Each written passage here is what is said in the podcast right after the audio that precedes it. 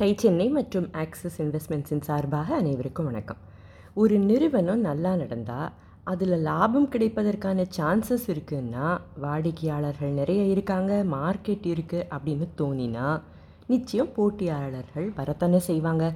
Big பாஸ்கெட்டுக்கும் நிறைய போட்டியாளர்கள் வந்தாங்க. அதுவும் இவங்க எப்படி தங்க நிறுவனத்தை நடத்துகிறாங்க தொழிலை நடத்துகிறாங்க அப்படின்னு ஓப்பனாக எல்லார்கிட்டேயும் சொல்ல வேறு சொன்னாங்க. இந்த ஐந்து நிறுவனர்களோட நம்பிக்கையே வேறு. ஒரு ஐடியாவையோ ப்ராசஸையோ பாலிசியையோ தொழில்நுட்பத்தையோ யார் காப்பி செஞ்சாலும் ஒன்றும் ஆக போகிறதில்ல இப்படி செய்யறதுனால ஒரு தொழிலோ நிறுவனமோ வெற்றி அடைஞ்சிட முடியாது. அதுக்கும் மேலே வெற்றி அடையறதுக்கு கண்ணுக்கு தெரியாத பல விஷயங்கள் இருக்குன்னு திடமாக நம்பினாங்க. கொலாபரேஷன் டீம் ஒர்க் செயல்பாட்டு திறனோட தரம் பேஷன் இவற்றையெல்லாம் எப்படி காப்பி செய்ய முடியுமா? அப்படிங்கிறது அவங்களோட எண்ணம். கரெக்டு தானே? தொழிலில் லாபம் கிடைக்கணும்னா ஸ்ட்ராட்டஜைஸ் பண்ணலாம் பிஸ்னஸ் பிளான் போடலாம் இலக்கை அடைய என்னவெல்லாம் செய்யணும்னு திட்டங்கள் போடலாம். ஆனால் இவை தொழிலை நடத்த ஒரு வழிகாட்டியாக தான் இருக்க முடியும்.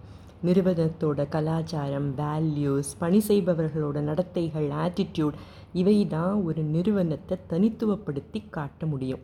ஸோ அதில் கவனம் செலுத்துறது ரொம்ப அவசியம்னு நினச்சாங்க.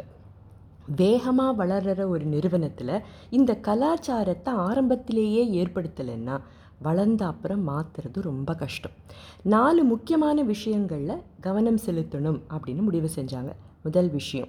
அதுக்கு முன்னால் வரைக்கும் பிக் பாஸ்கெட்டில் வேகத்துக்கு அதாவது ஸ்பீட் அண்ட் எக்ஸிக்யூஷனுக்கு பெருசாக முக்கியத்துவம் கொடுக்கப்படலை. ஸோ செய்யும் எல்லா செயல்கள்லையும் ஒரு வேகம் நிச்சயமாக இருக்கணும். தள்ளி போடுற தன்மை இருக்கக்கூடாதுங்கிறது அவங்களோட ஃபோக்கஸாக இருந்தது. ரெண்டாவது வாடிக்கையாளர்கள் மேல் ஒரு வெறித்தனமான கவனம் செலுத்தப்படணும். மூணாவது நம்ம கட்டுப்பாடில் இல்லாத விஷயங்களுக்கும் பொறுப்பெடுத்துக்கிற பழக்கம் நிறுவனத்தில் வரணும். அப்போ தானே இது நம்ம நிறுவனம் சரியில்லாத விஷயங்களையும் எப்படியாவது சரி செய்யணும் அப்படிங்கிற அந்த எண்ணம் வரும்.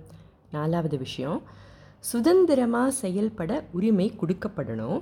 அதே சமயம் சரியான செயல்களை சரியானபடி செய்யறதுக்கான பொறுப்பை எடுத்துக்க தயாராக இருக்கணும். இவற்றில் கவனம் செலுத்தணும்னா சில பழக்க வழக்கங்கள் நிறுவனம் முழுக்க இருக்கணும் இல்லையா?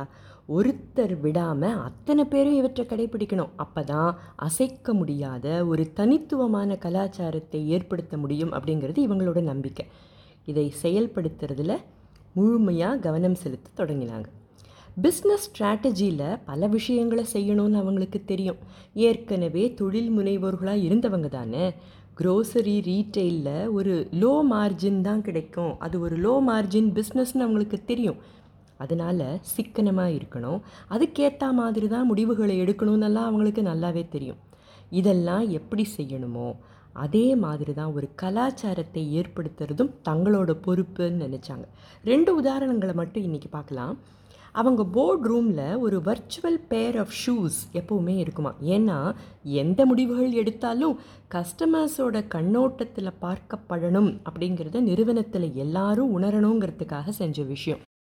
அடுத்து பிக் பாஸ்கெட்டில் டெலிவரி செய்கிறவங்க இருக்காங்க இல்லையா? அவங்க குனிஞ்சு கழட்டுற மாதிரியான எந்த காலணியையும் போட்டுக்கக்கூடாது சுலபமாக கழட்டி போட்டுக்கிற மாதிரியான செருப்புகளை தான் அணிஞ்சுக்கணுங்கிறது ஒரு கண்டிஷன் என்ன யோசிச்சு பாருங்கள் காலனியை தொட்டதுக்கு அப்புறமா உணவுப் பொருள்களை கையாண்டா அது கஸ்டமர்ஸ்க்கு செய்கிற சரியான விஷயமா? ஹைஜீன் அப்படிங்கிறது முக்கியமான ஒரு விஷயம் தானே இது ஒரு பக்கம். இதை தவிர இன்னொன்றும் இருக்குது பிக் பாஸ்கெட் டெலிவரியை நீங்கள் கவனிச்சிருந்தீங்கன்னா இது புரியும்.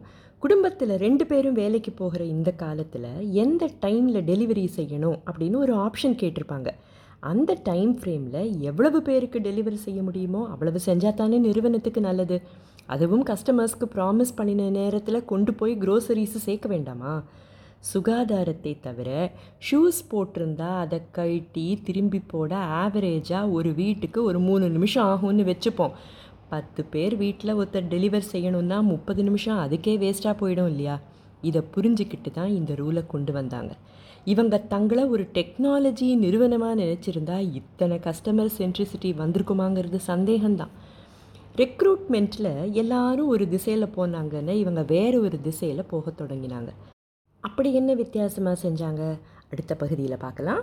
அதுவரை டை சென்னை மற்றும் ஆக்சஸ் இன்வெஸ்ட்மெண்ட்ஸின் சார்பாக அனைவருக்கும் வணக்கம்.